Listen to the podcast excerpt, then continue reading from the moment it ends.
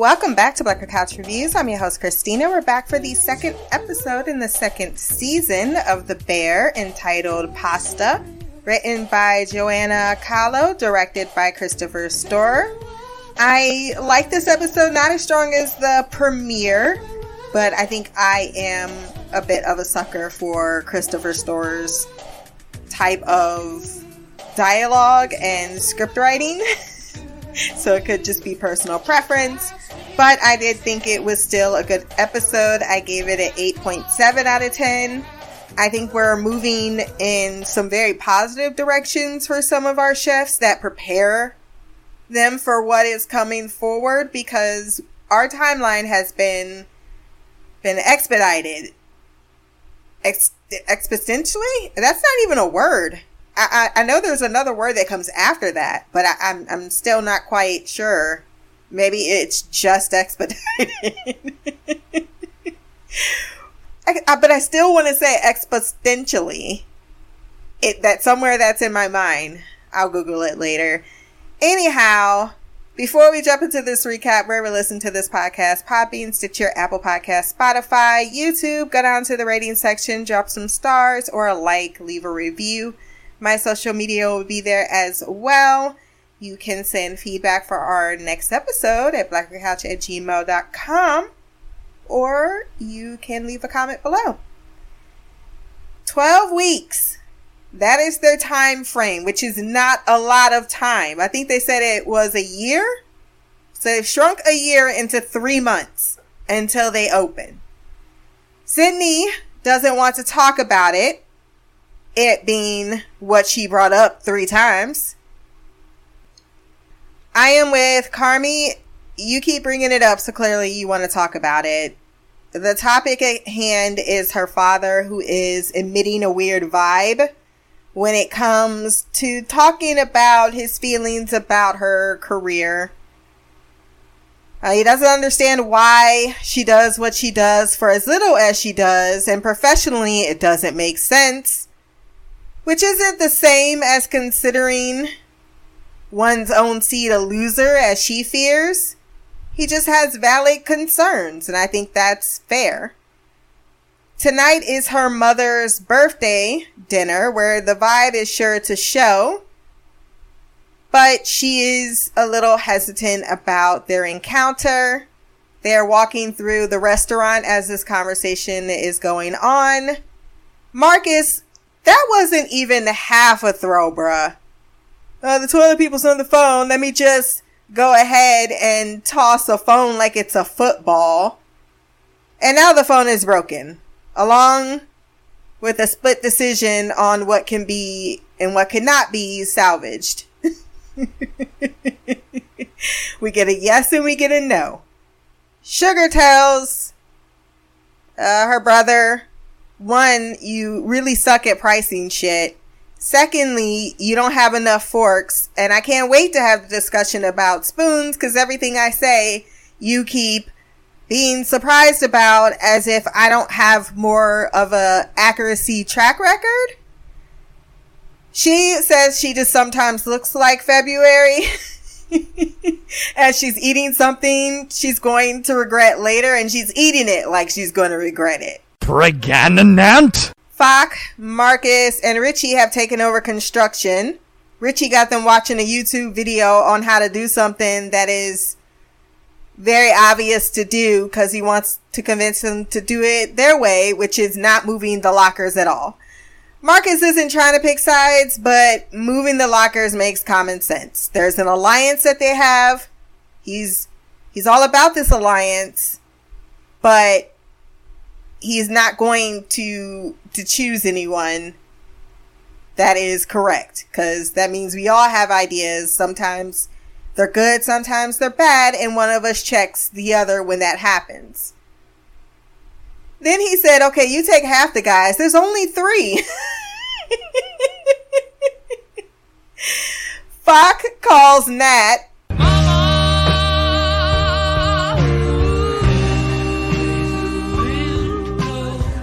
I might take offense at being called mom. So you call mom? She settles the dispute because an alpha male is just not a thing. They're gonna smell his pheromones that they are weak as shit. Just chemistry. That's just his chemistry. Leave me alone.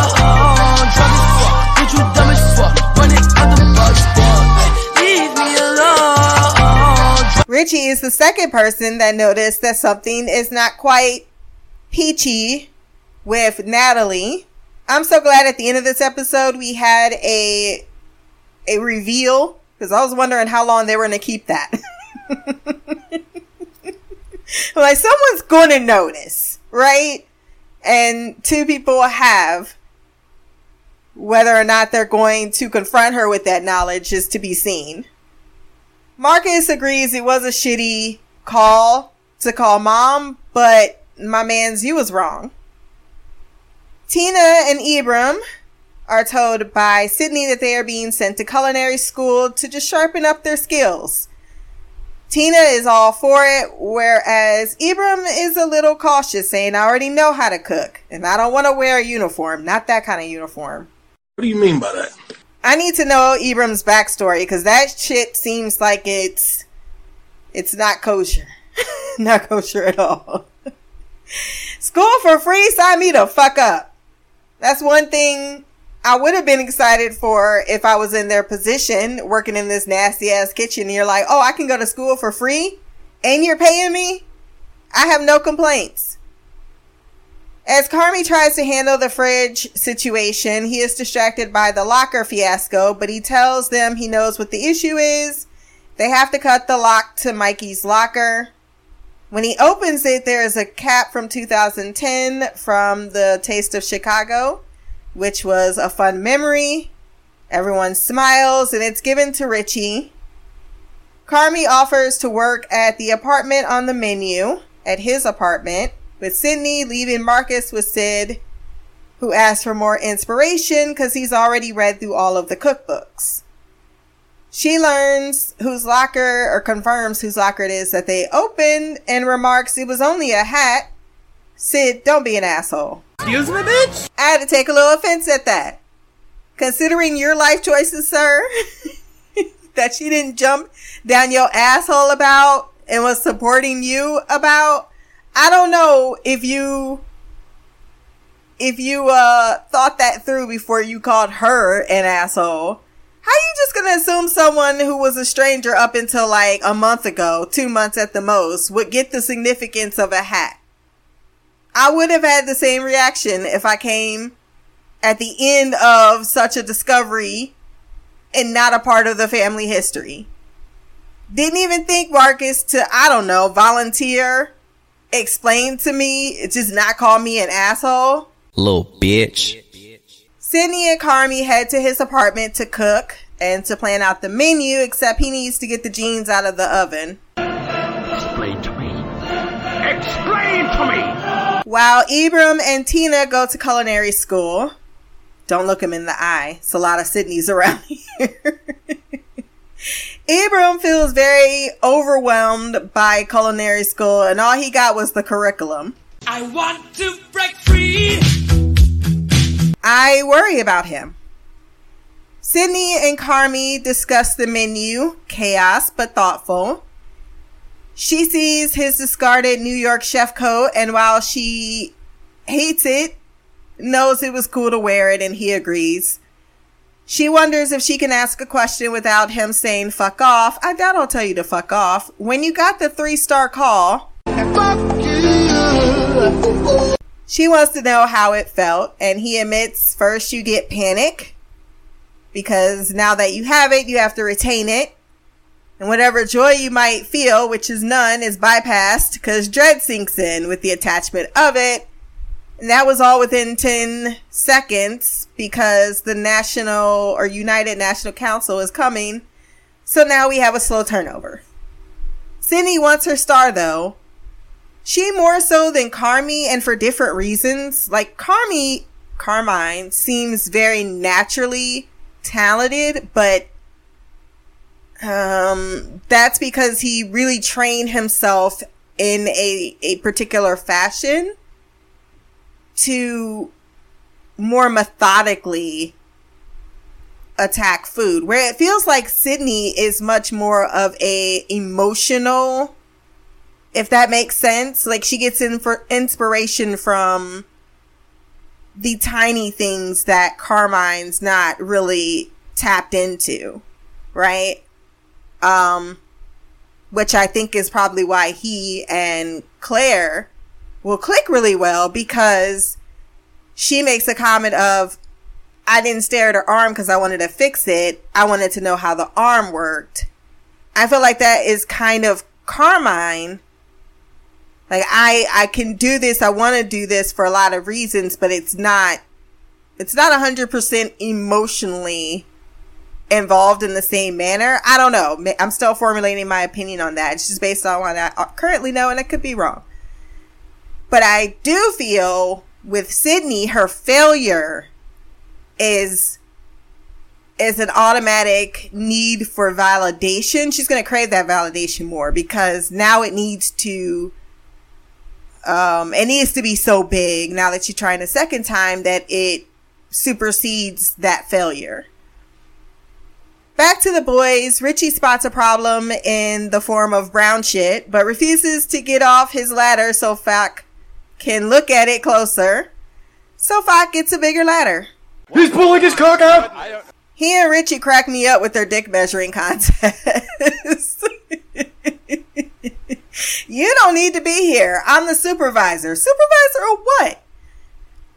Fak points out mode is a problem, and while Richie admits mode is gaining traction in the media cycles. That's such a stupid line. it's gaining traction. No, this might, you know, I, I think, I think, okay, maybe I will concede that mode may be an issue. But all we gotta do is just hide the problem. And they're like, no. He's like, well, calling mom is not an option. Mark is looking at both of these toddlers in bemusement. These niggas crazy as fuck. Back at culinary school, while Tina shines, Ibram struggles, but is encouraged by his chef in crime. Carmy and Sydney discuss or continue to discuss menu ideas before Carmy starts making pasta. Uh, it turns out pasta was Sydney's death knell, as despite having a perfect lamb ragu, the host wanted fresh pasta something she didn't have successfully prepared. And despite all her efforts, the most she could muster was Hawaiian rolls. Which does not at all sound, I mean, it'd probably be delicious for me, but not for, not for a client who paid for pasta. Was that before you moved in with your dad? That's why I moved in with my dad. Oh, snap! There was a curious pause when Carmy mentioned Sid's mom and if she's cool. And I was starting to suspect that Sydney's mom wasn't around, but I did not think she would be allowing the impression that she's still around when it definitely feels as if she's passed away uh, not only passed away, but passed away a like when she was a little baby. Carmy mentions at least she has support going back to what he revealed about how he didn't feel that support from his brother or his mother, who we still don't know too much about. He also asks if she truly wants a star, to which she replies she does. And he says, You have to care about everything and nothing else and she's happy that he's committed to helping her get what she wants, her goal. They taste what she made and it's acidic as hell with Sydney afraid she messed up his recipe. But he remarks he told her the wrong amount of vinegar and signed sorry. Bet any amount of money this shit comes back up somewhere, if not this season, a season. Something she mistakes at first for heartburn until he explains two chefs on his line would go at each other during service, but would sign sorry to know that they can talk about it later and it's what got them through. So Sydney mimics his sorry sign. His story creates an idea for Sydney, though he was after more personal information. But I'm not sure if she was trying to stop him or if she genuinely was inspired in that moment. I think she was, but it could have been too too coarse, too par for the course, whatever. Because when she asked, like she was all open, like, "Oh, you can tell me to fuck off." Da da da da. Can I ask you something? Uh, yeah. It is great to see them opening a bit more, as per what I commented on last episode, they are still strangers no matter how they're now partners in a business, in a restaurant. Nat sitting on the phone, I also, and I know, I know, I'm gonna be real curious in the feedback how, cause I gotta catch the shipper meter. I gotta test it every, thermometer test it every week. I got no shipper vibes. I know. I, this is very rare for me. So it's either they're not trying to, like, I, they do have really good chemistry.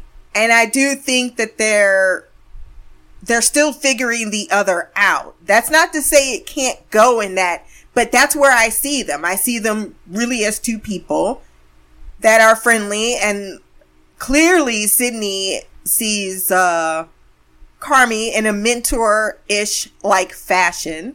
So I can only get, I can only sometimes, and, and I'm not, ah, oh, cause why do I keep getting back on this topic? Cause I feel like I need to defend myself every time I say that.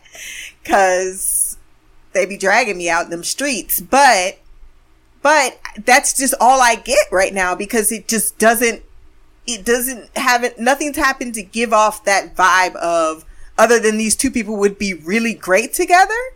So shipping from that perspective, I totally get, but have I seen it unfolding in the show? Not quite at this moment.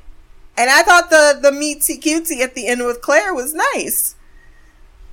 Nat sitting on the phone with a plumber uses that time that she's uploading a photo to turn him into her psychiatrist as she admits admits upon how adults, as adults, we do not take any chances because it's easier to stay the course, to do what's, what's, uh, what's easy, what's safe.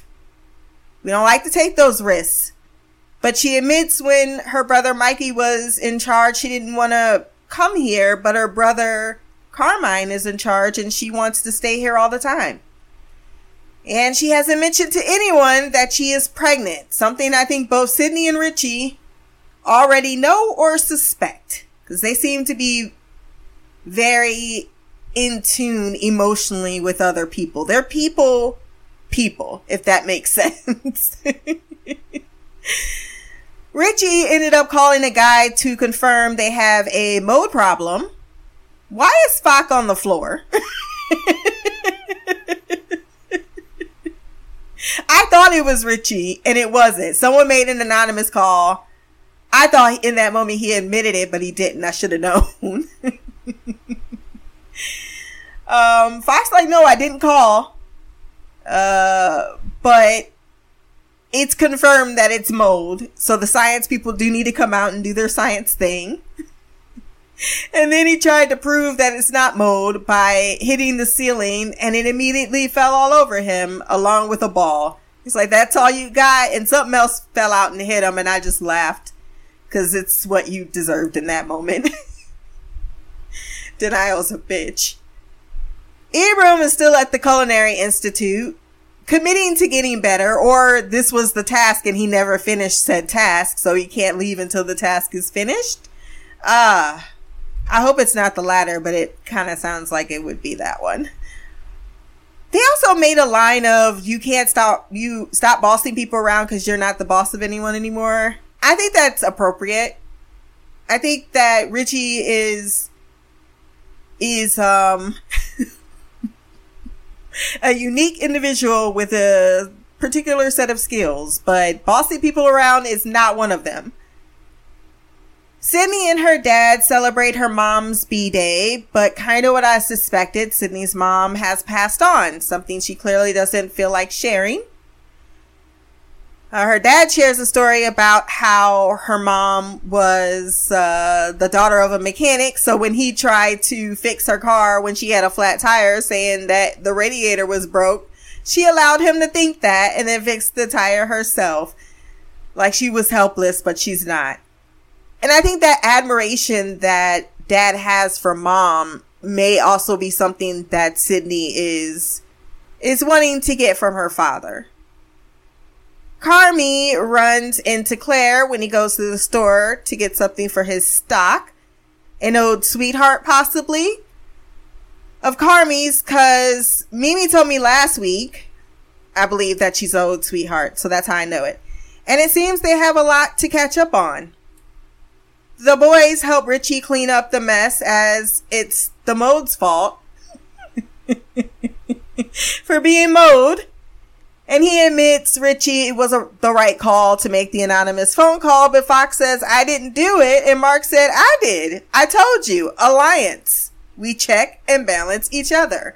We help each other when the other makes a fucking mess all over the floor. because you're not alone. And that was one of the episode, one of the songs of the episode. I have to go Google the, the other two. Uh, well, the first one is she drives me crazy. Uh, like no, I don't remember who sings that, but, uh, I know another song was You're Not Alone. And that very much is something Richie felt this episode. Uh, Sydney has her dad. Carmy's rather, you know, he's got his sister, but she's more like the manager. Uh, they already have a things they got to work out. So, so I think it's only fair that Carmy has his thing. I do love how the camera chose to linger on on Richie while Sydney's doing her monologue to her dad about the restaurant goes because I think in that moment, those two are, it's something that does link those two characters, which is this need to be and feel important, to have a purpose and to enact that purpose with success. Dad is excited that she's excited, but it's not the same thing as supporting, as he would prefer she get a job at the airport through the infamous black hookup as she is soon to be deferring her income for six months and the backup plan has become the only plan. And despite her stating she's not in the same headspace she was the last time, uh, it is a fair thing to bring up, I think, because you're putting a lot of faith in someone that you need to trust. And she says she trusts her partner, but I don't know if you can say you trust someone when you can't even tell them something that personal about yourself that your mom died and quite young because she says I'm older than she would have been. Uh, and I don't quite know how old Claire is supposed to, or not Claire, um, Sydney is supposed to be, but I'm not going to go past 28. And that's very fucking young to have lost your mom. So she couldn't have grown up with her mother. Uh, that's where we kind of leave their situation. And we leave the episode with Carmine, with Claire, who remembers the bear, despite Carmy thinking she couldn't possibly. Because who wouldn't remember the bear? Hey,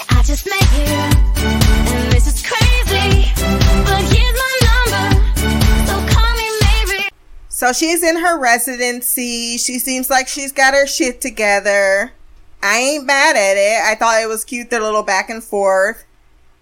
And I'm more curious if this is a past love interest, what went wrong, cause she seems like a normal, decent person and other than him leaving. And that could be it. Maybe they, he just left and now she's back and cause she was making it very clear and very known, I want you. And Carmy needs something in his life right now besides that damn restaurant and grief over his brother. So I support this. I thoroughly support this. Um, any other lingering thoughts? I do not think so. Uh, I'm curious to see how things continue to unfold. I have a feeling that Ibram is not going to take the culinary school as well as he can. And it is weird because he's like, okay, I'm going to send you the test notes on Zoom. And it's a different world. I totally get that perspective, you know. But I will notate that every generation, where there's an empathy for it, I can't tell you out of 10 years on my job, the changes that have gone with the 10 years. And I remember my RCL stating to the whole entire office, get comfortable with change. and I, that, that line stuck with me because things are always going to change. And while one can be empathetic to it, that's why you got to stay on top of things. That's why you have to always challenge and educate yourself past that school years or past that, uh, passable level that you need it to be at because if you don't you will find yourself behind and you'll be more behind the more the less tuned out you are uh, so i think that is something he's going to struggle with. Tina looks like she's living her best life. Um, Natalie, I wonder when we're going to see her husband again. I liked her husband. so I do want him to come back. And as far as the Carmine relationship with Sydney, how's that gonna, how's opening the restaurant going to Cause that is more so than anything, it's starting a new business and then trying to start a relationship. Those are two huge, huge things, particularly for Carmine, knowing what we know of his past. So he's got a bit of a, a, uh, internal, what do you want to call that? Blow cap? and in that internal blow cap, he's going to be dealing with a lot of pressure and a lot of stress. So how is he going to handle that as two huge new things in his life begin to happen? And they're happening at the same time and they seem to be the positive things that you would want to happen. You know, my bro, I lost my brother, but I also feel like there's a lot of things still on the table. And I do mean by the personal fallout that we still haven't even scratched the surface on. Like we've never met his mother other than what once. Um, there's this whole, this whole, uh, shady side, criminal side of his silent partner. That there's a lot of things in this soup and there's 10 episodes and they're 30 minutes each. So that you can only tackle so much in that 30 minutes. So I think that this show is going to require a lot more seasons to even get to some of those places I think people want, like the Sydney and the Sydney and uh Carmine relationship if it intends to go that way. I'm not even quite sure, still not convinced, but I've been told to wait until the end of the season to find out if it's even going to go in that direction. But there's just still so much I'm, i want to know about the family. I need also to see uh, my man's back, and y'all know who I'm talking about, Jon Bernthal. Like, bring his sexy ass back to the. I don't care how fucking tragic he was. Let me salivate over that ass.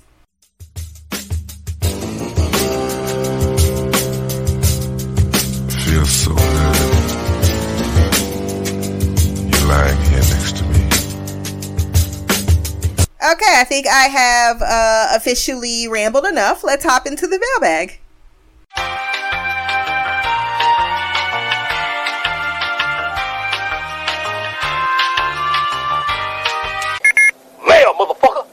Hey Christina, it's me, Shy. I am on board with watching The Bear season two. Finally has some time to watch um, the episodes one and two and giving feedback for episode two since you've already did your thingy for one. Um, but I did listen to your podcast. I enjoyed you and Mimi's um, comments and on all things the bear this season. And um, I agree with pretty much all of what you guys had to say. Um, first and foremost, um, I'm unlimited, uh, I'm on a diet from social media.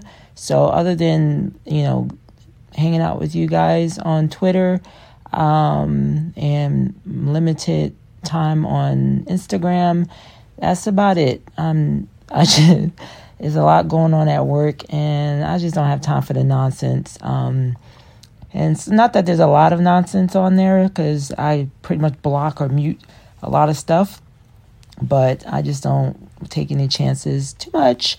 Too much, too much. I just can't. Um, like I said, lots going on at work, and I just need peace of mind. Peace, peace. That's my new thing. Peace.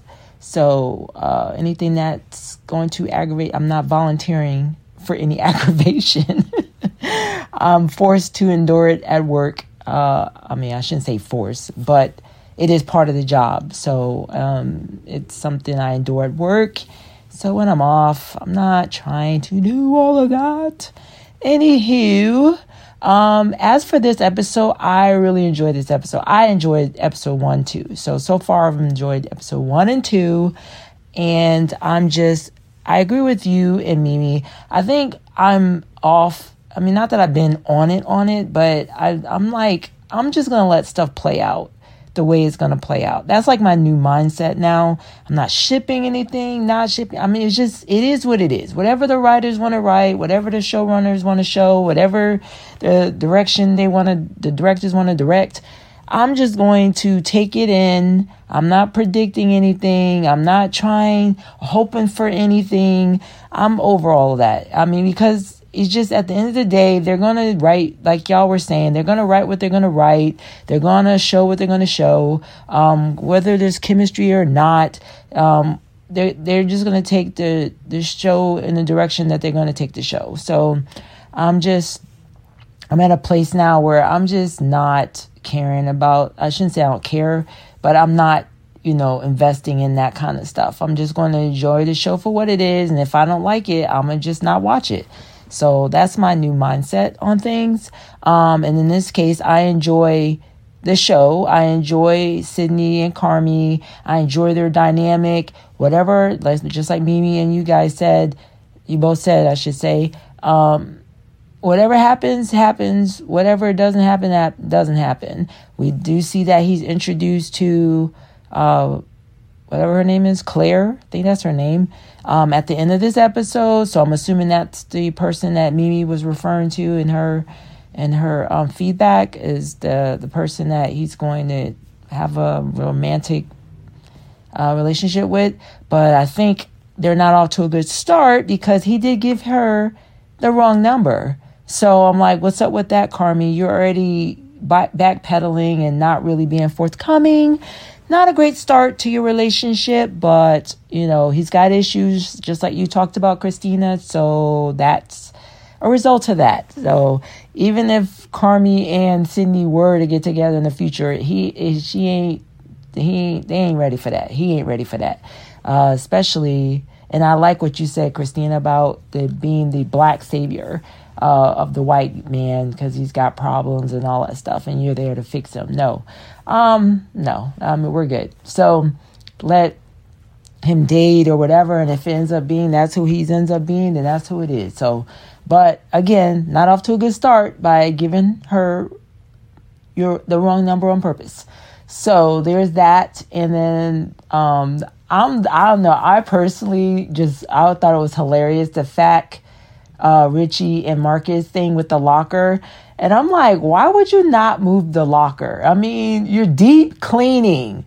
Like that involves taking out everything and deep cleaning, not not just cleaning. You you you got to deep clean. You got to get in there, get in the crevices, and then like put a tarp over. I'm like like sir just move everything out to deep clean like you don't want any issues down the line just do it now so Richie, per usual, was not right. And um, of course, they found out that there's mold. And of course, Richie was fighting that.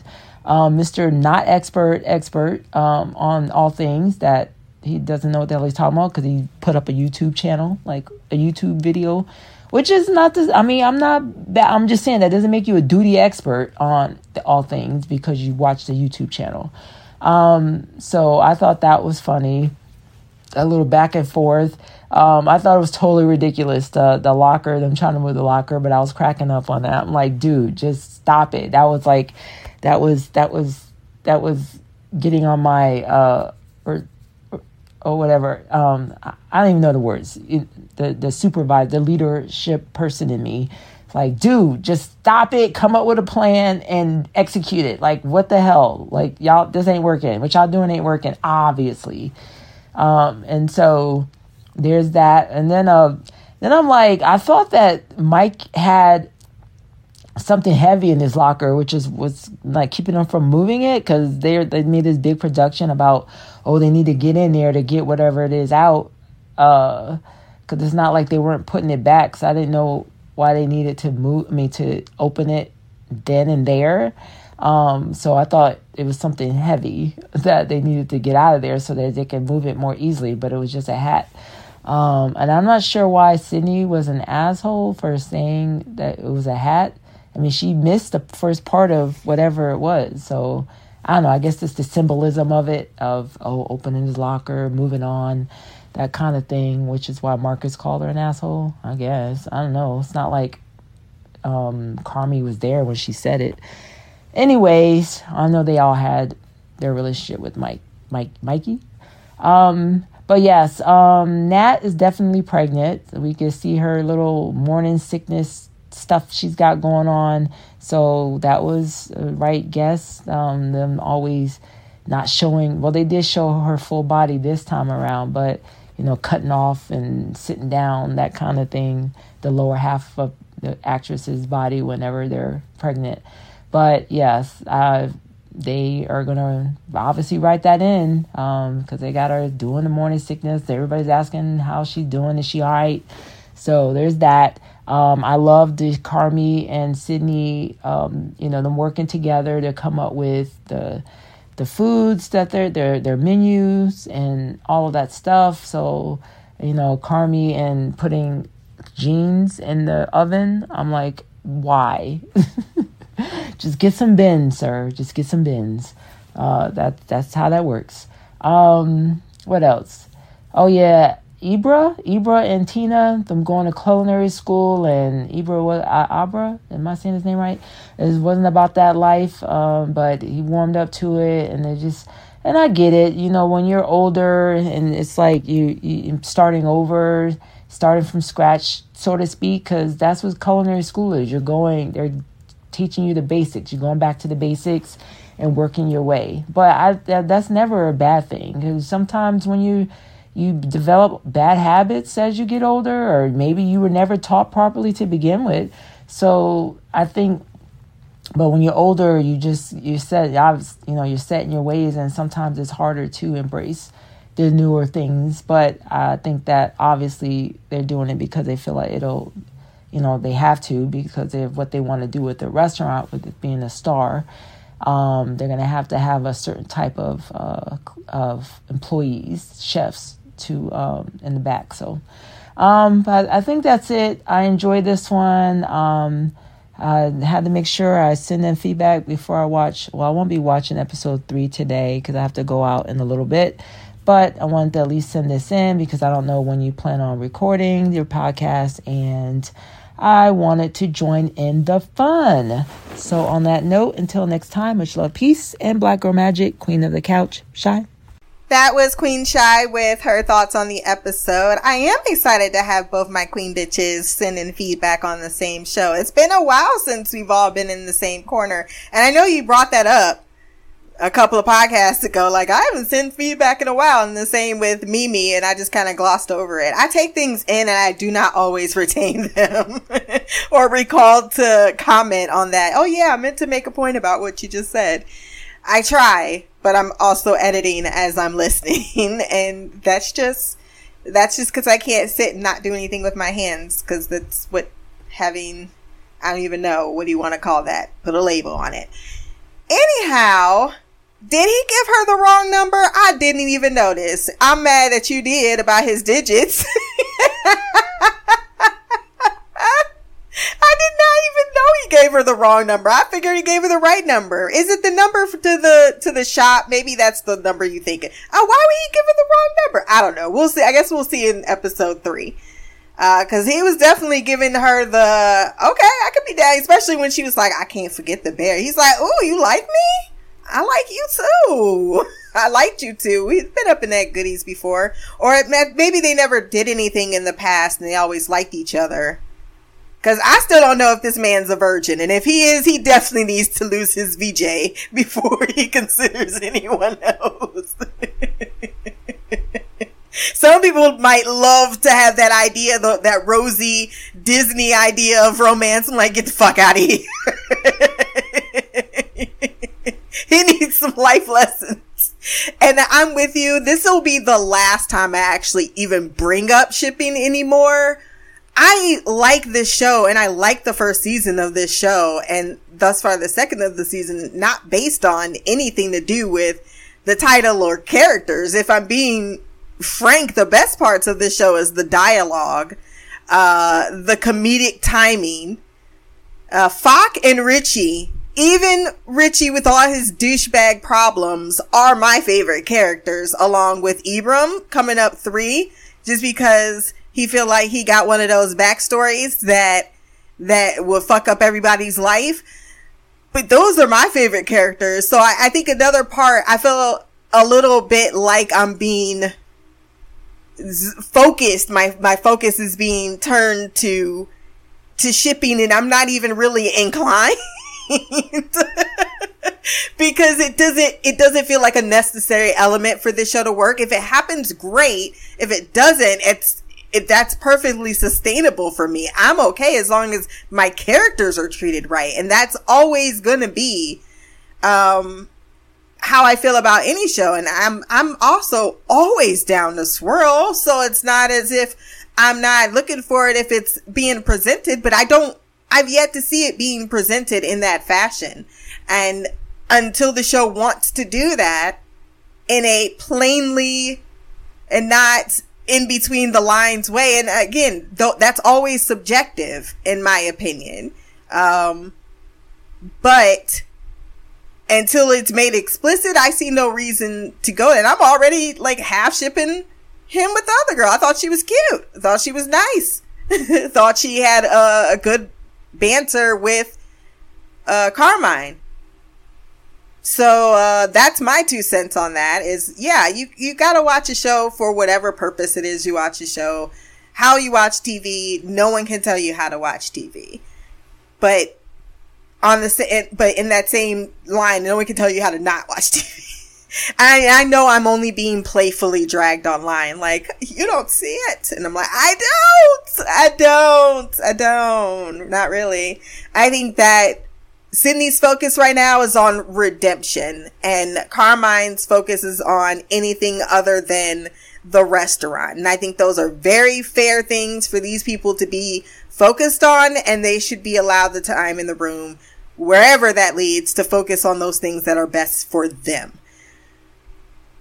As far as the silliness of the show, I do really like that aspect of it because it doesn't want to it, they're going through a lot they're dealing with a lot. Even the toilet that shit was hysterical. And she's trying to have this conversation this deep conversation on the phone with the plumber and you don't know it's the plumber until later i thought she was talking to her husband and then she just looks over at the toilet and bubbles she's like fucking disgusting it's little moments like that that really make this show for me and seeing how they make this dream a dream and the sloppy backstory. I look forward to hearing your episode three comments, which will not be coming out this week. It will be coming out next uh, Sunday. So hopefully, most likely, we will see you then. also, I'm with you, sidebar last bit. On social media, I have so disconnected from social media, and it's not even an intentional thing. It's not even because I'm busy. It's no longer interesting. And that's once I'm telling you, when you find things that are far more interesting, social media becomes, and it depends on how engaged you are. Some people, they like it, and that's fine. But people like me, I don't like it. Like, it is exhaustive trying to sometimes, uh, engage with society on a whole. And I'm not just talking about in social media where it feels like the worst of them like to come out. But I, I just don't, there's nothing happening. I just found out about the Kelis and Bill, Bill Murray thing that I sent you. I'm like, I don't, I'm really behind on the news. that's because my, uh, my ass is up in monkey videos and I've listened to, oh my goodness, these disaster stories. I am hooked on that and true crime right now. I'm also listening to Foundation. So there's just, there's so many other things that are, far more engaging and exciting and fun for me than scrolling through. I haven't even been on Tumblr. And that's usually my go place because there's not even a lot that's going on except for looking at gifts, but I have no gifts in which I want to reblog. So that's where I'm at. it seems like we're in the same boat. And that is where I am going to to leave your feedback and we'll hear from you next week. Last and certainly definitely not least is Queen Shy or Queen Mimi. Sorry, Shy. And Mimi. what up, Stina? It's Mimi. This is feedback for The Bear, episode two of season two. Um, I enjoyed this episode. I really am enjoying the flow of this um, season. I like where they're like what the storyline is implying. I love the whole like fighting uh, in like between oh I can't remember. I don't know why I want to call the chunky one Matthew and cousin. I don't know I don't know what his name is, but I love the banter. I love them like fighting and then pulling Marcus into it. I don't know. Everything about that was hilarious. And when he tapped that damn roof and he was like, if it was mold, this would cave in on me. like disintegrated on top of his head and a beach ball fell and then he was like, is that it? And then something else plopped on his head. looked like a bucket. I'm like, what are y'all keeping up there? That shit was fucking hilarious. I was at the airport coming back from Vegas when I was watching it and I was cackling. it was so funny. Um, I really enjoyed, I knew, um, Carmy's sister was pregnant and I know her name is not Sugar, but for some reason I, I heard them say her real name. I heard Sid say it, but I can't remember what it is. But I knew she was pregnant. She was just acting real funny and like the constant nausea. Like, I mean, I guess men are fucking stupid and none of them could put it together, but I thought at least Sid would notice because she's look, she's walking around looking green and like eating crackers. That's like a dead ass giveaway because don't nobody eat crackers when their stomach is, unless their stomach is fucked up. Ain't nobody that ain't in prison just gonna be walking around eating crackers as a meal. Like that's, that's straight up, I'm pregnant or got GI disturbance issues. people are, only do that when they're sick. And most women her age eat crackers when they're pregnant. Cause that's all they can keep down. Um, so call that. Um, her sitting there talking to, um, I, I assume it was her husband while the toilet was making that noise. That was grossing me out. I am very weird about toilets and my son calls it a phobia Darren makes fun of me about it, but it's like y'all got to keep my toilet seats down, and y'all got to keep my toilet toilets clean. If I see anything that don't look like it belongs in there, I'm gonna lose my shit. That's the one thing I don't play about. I don't mess with people's toilets. That's why I'm really particular about public bathrooms. Um, what's the other thing? Oh, and this I don't know what is going on between Sid and Marcus, but their vibe is off. Like they were friends in season one, and now they have this like really awkward in- encounters. Like I'm just gonna be real. It reminds me of the people that you that you like you your coworker. I know some. I know y'all have experienced it where co- your coworker smashed or something. Like they got drunk, smashed, and then they're just awkwardly confused every time they see each other because they never talked about it. They said they didn't even say let's pretend it didn't happen. They just literally just ghosted each other. But now every time they see each other and they have to talk, they don't know how to do it. Now I'm not saying that's what happened, but they got that weird energy. I was never um, a fan of Marcus and Sid. I just feel like the power dynamic in that restaurant isn't gonna work with them being in a relationship um, just because she would be his boss, and I don't like that. but I mean, I guess if that's where they're going, because you know, um, you know how I feel about Sid and Carmy. Um, they have this energy towards each other where it's like I don't their friendship could easily turn into something romantic. Um, we did just meet, I want to call her Becky, but I know her name, um, from Carmy's past, which is clearly a love interest because she was giving that motherfucker hard eyes. Now, I am to tell y'all something, and people look at me like I'm crazy when I say it, about Jeremy Allen White, okay? Because I've been watching this motherfucker since he was like, I don't know, like, it was probably like maybe like 10, 12 years ago when he was on, like, Shameless, like, since season one of Shameless. And I've always said that his character, Lip, is the sexiest, ugliest dude I've ever seen. And I, I don't know how to explain it, but sometimes Carmy is very cute. And sometimes he looks weird. And I had that same problem with Lip. Like sometimes he would do something like that motherfucker is sexy, and then it's like, ugh, I don't know, and I, I, I don't know. And he looks crazy in that store. I'm just saying, like his hair's all over the place. Um, he looks like he hasn't showered, and she's just giving dude hard eyes. So it's clear that you know whatever they had, he didn't even remember her name. he was like, it took him a minute, and, he, and she was like, oh yeah, good, good job. She remembered him. She even remembered the bear. So that's embarrassing for her. Um, she is a doctor, so maybe her memory is just better. And I'm gonna give her that because I don't want to think she's been thirsting over this dude for some decades because that shit's embarrassing for you. Um, and he barely remembered your name, but he was like, oh shit, she likes me still. Let me see where this goes. So clearly, there's gonna there's gonna be a love interest between that them and um, i've just seen a bunch of things online people constantly saying they don't see any kind of relationship other than a platonic best friend. It's like, yes, Sid can be his best friend, but you know what else can happen with the best friend? Your best friend can also be your significant other because my best friend is Darren. I tell that motherfucker everything. And he tells me everything. Like, I think that in a relationship, if you can be with your best friend, that's probably the best case scenario because they know you. Y'all know how to communicate to each other, and communication is the biggest issue I see in relationships that fail. Like, you need to open your mouth and tell them. I don't understand how y'all can have kids together and you can't tell that motherfucker to pick up his drawers.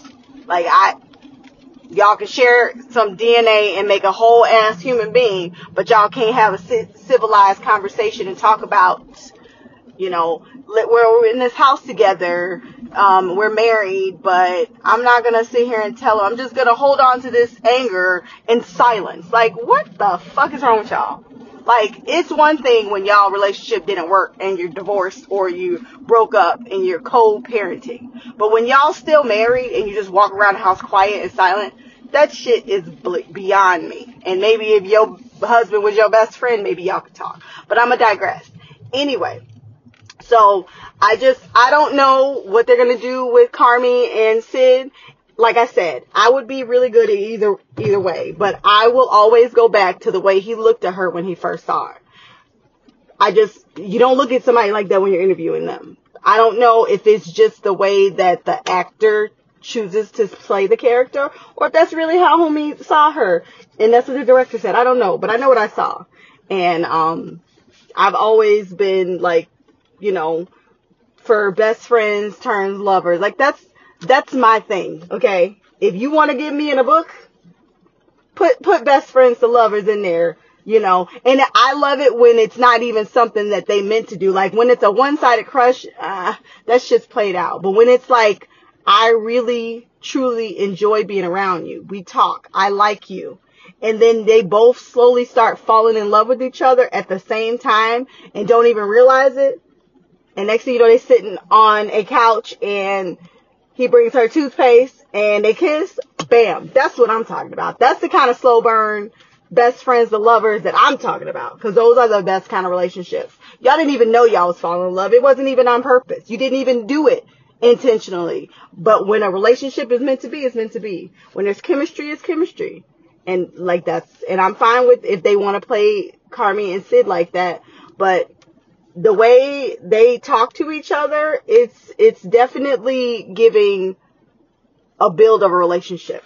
And the thing that really I don't like when people say platonic best friends, like you don't you don't have to be so specific. And I feel like people are saying that specifically because Sid is a black woman and Carmy is a white man. And you could go in the comments and see that people just don't like it, the idea because she's black. If Sid was white, people would be all over that shit. And, and that's just the honest truth. You know, women, black women can't be love interests. We can only be best friends or, or sassy sidekicks. And that's something you and I both know, Christina, as well as Shy. And you know, it's fine. And, um, I'm fine with, you know, in five seasons being right. Cause I will fucking bring it up. And I, I'm like I told y'all bitches, you know, I saw what I saw, you know, and uh, like I said, if it happens, it happens. If it doesn't, it doesn't, but you can't change what I've seen. And I've been spoiled on a couple of episodes. And if what they said is true, that doesn't sound like a platonic relationship to me. And like I said, you can be, you can love somebody and, and not think of them romantically and it, and, and it turns into that.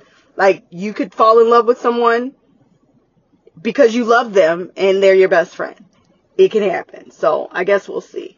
But so far, I really like this this season, and I'm looking forward to seeing what you um think of the episode. So um, I haven't listened to your podcast for the first episode, but I'm to do that later today. I just want to get this sent off so I can watch episode three. So until next time, love, peace, hair grease, black girl magic, queen of the couch, Mimi, out. Thank you, Queen Mimi, for your thoughts on the episode. So, a few thoughts because you made a lot of good points.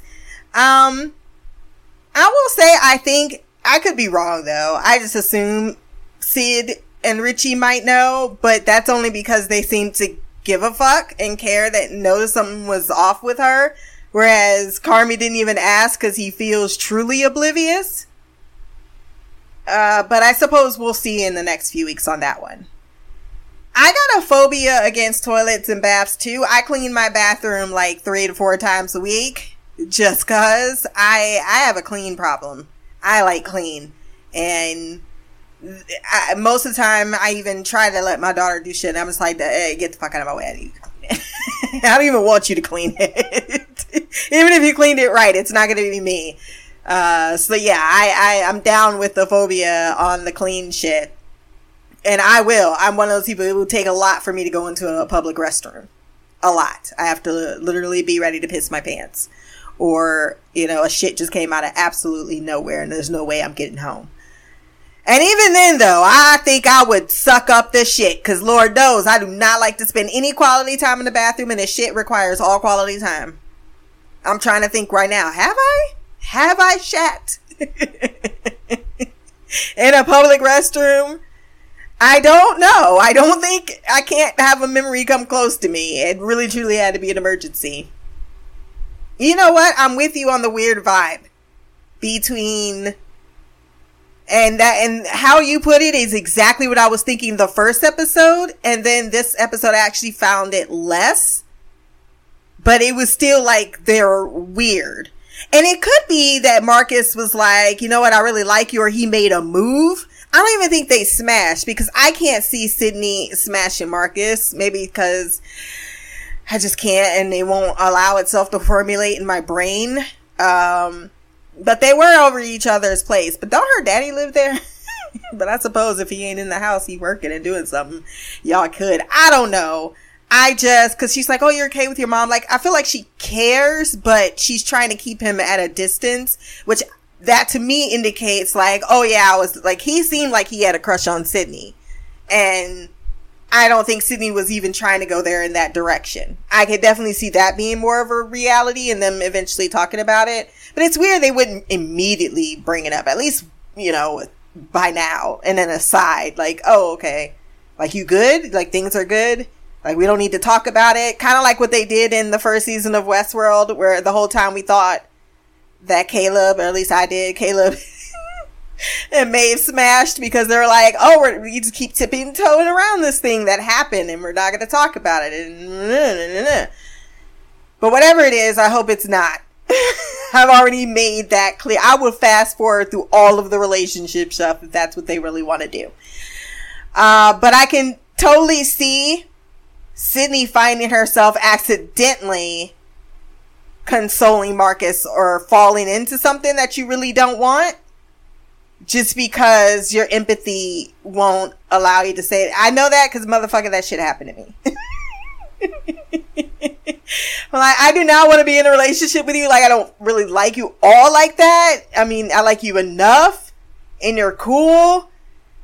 But, it, you know, it just, because he's seen her as a mentor too.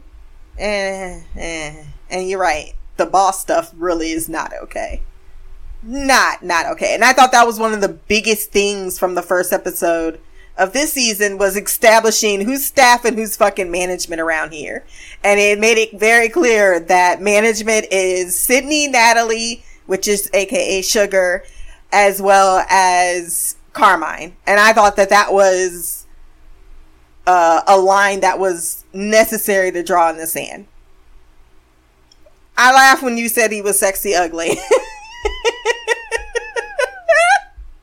I watched Shameless too with Lip, and I never, I will say this, I don't know what it was, maybe because it was Shameless. He looks better here than he did in Shameless. Shameless, I didn't, my lady parts didn't even sparkle for him. Not even, he looked like he was always not smelling good. You know, he didn't wash too many. And the same thing in this show. That's, that's exactly what's stopping me from thinking he's super hot. I'm like, Carmine definitely does not put his hygiene first. that is so rude to say, but I've also worked in restaurants and dated someone who worked in a restaurant. So I know what that smell is when they come home and that shit do not just come off. It don't. And if you put your fucking jeans in the oven and you can't buy a 9.99 tote, no, you're not putting your hygiene first, sir. I mean, I think you will once you get this little love interest, but these are the things that I am talking about that he needs to learn before before I even want him close to Sydney. and I said I'm not gonna be talking about shipping, but if y'all want to talk about it, it's perfectly fine. And if there's a moment where I feel, oh, this is a shipper moment, I will point that out. I just didn't see anything in this episode that warranted. In the first episode, I even said. Hey, that one little moment that that can that was a I felt something there. But this where they were in the same apartment, I felt like it was two people truly getting to know each other for the first time. Right? And like you said, I and that is the exact same argument I use. And it's a dumb argument for other people to to use. Oh, well, you know, they could just be one, there's always two reactions. And, and, yes, you could put the race aspect in it, but I keep telling you, like I said the first episode, I don't pay attention to those people. They don't count. So pointing out to me what they say is like, okay, I don't, it looks like nothing to me. we know where they're coming from. So let's disregard their whatever the fuck. Who cares? You're just being finding ways to excuse your racism. I, am not gonna. You're not. Your palate's not gonna hit my palate. We're never gonna see eye to eye. Why are we even talking?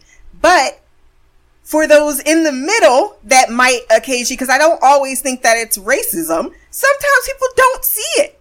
They don't. They and like I looked at this episode. I didn't see anything, and you can't even though we know halfway with those people, there's there has to be a, in a clove, a clave, enclave. That is the word I'm looking for.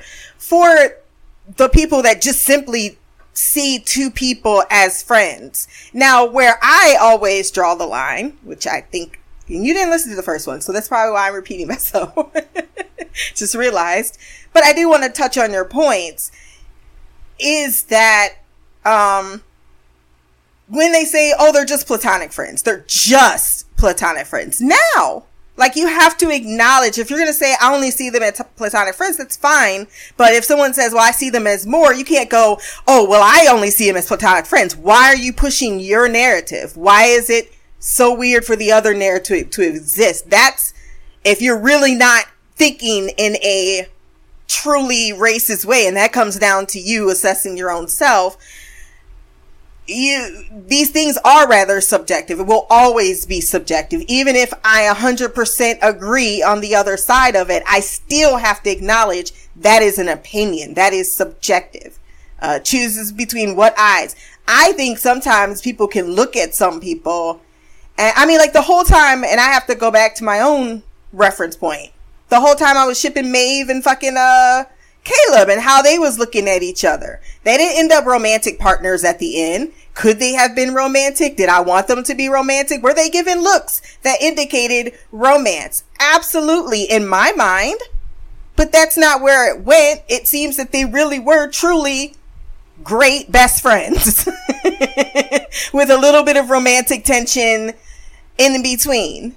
But he loved his wife. He had a child with his wife and he died without her. That was weird in itself, but there was the, for someone to say, Oh, I never thought that they were romantic in that aspect. I can't be like, well, shh, you're wrong.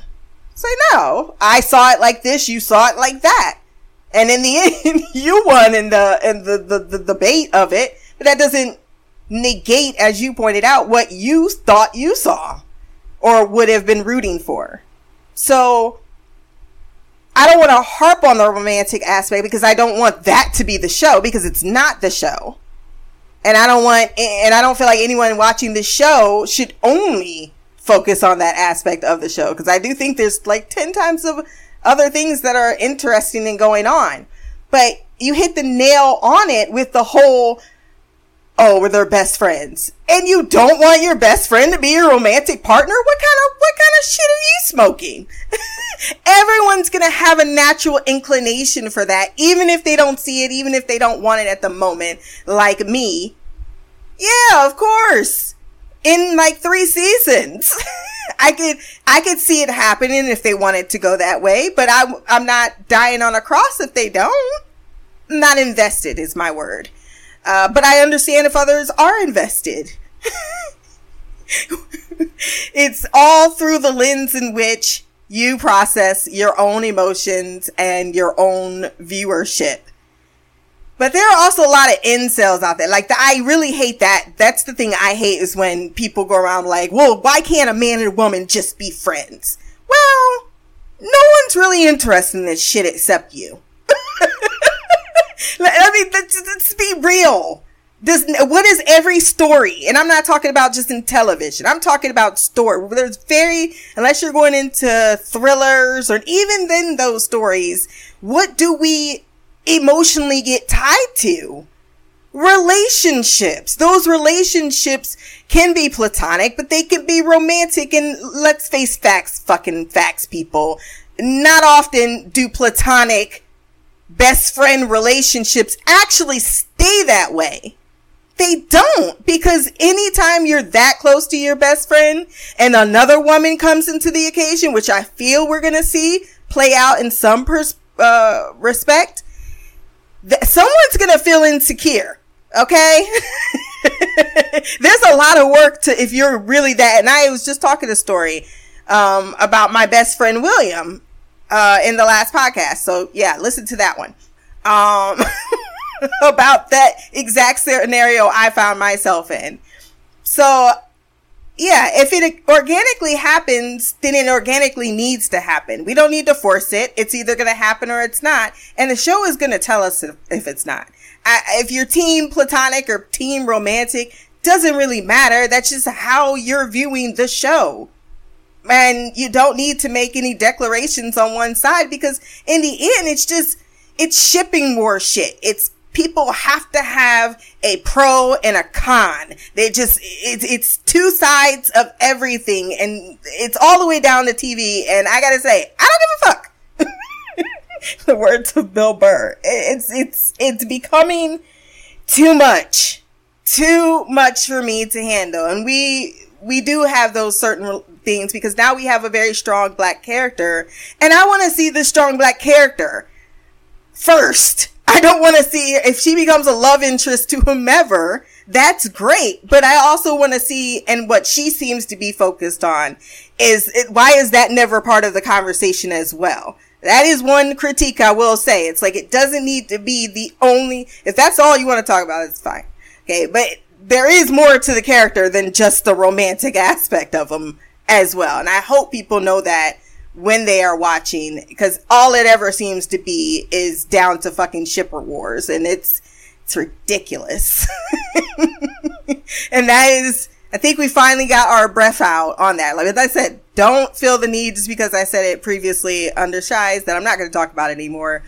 I'm not going to feel the need to defend or uh, assert or there's an offensive and a defense. I, I don't want to do that and I'm not going to do that in this podcast. I'm going to enjoy the fucking episodes and the humor that the show truly does bring to me anyway.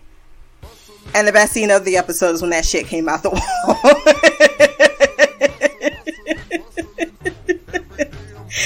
Richie learned an important lesson. That is how we're going to end the episode. If you want to send feedback, blackgirlcouch at gmail.com. My social media will be below. Like, share, subscribe. Until the next time, peace, hair grease, and black girl magic.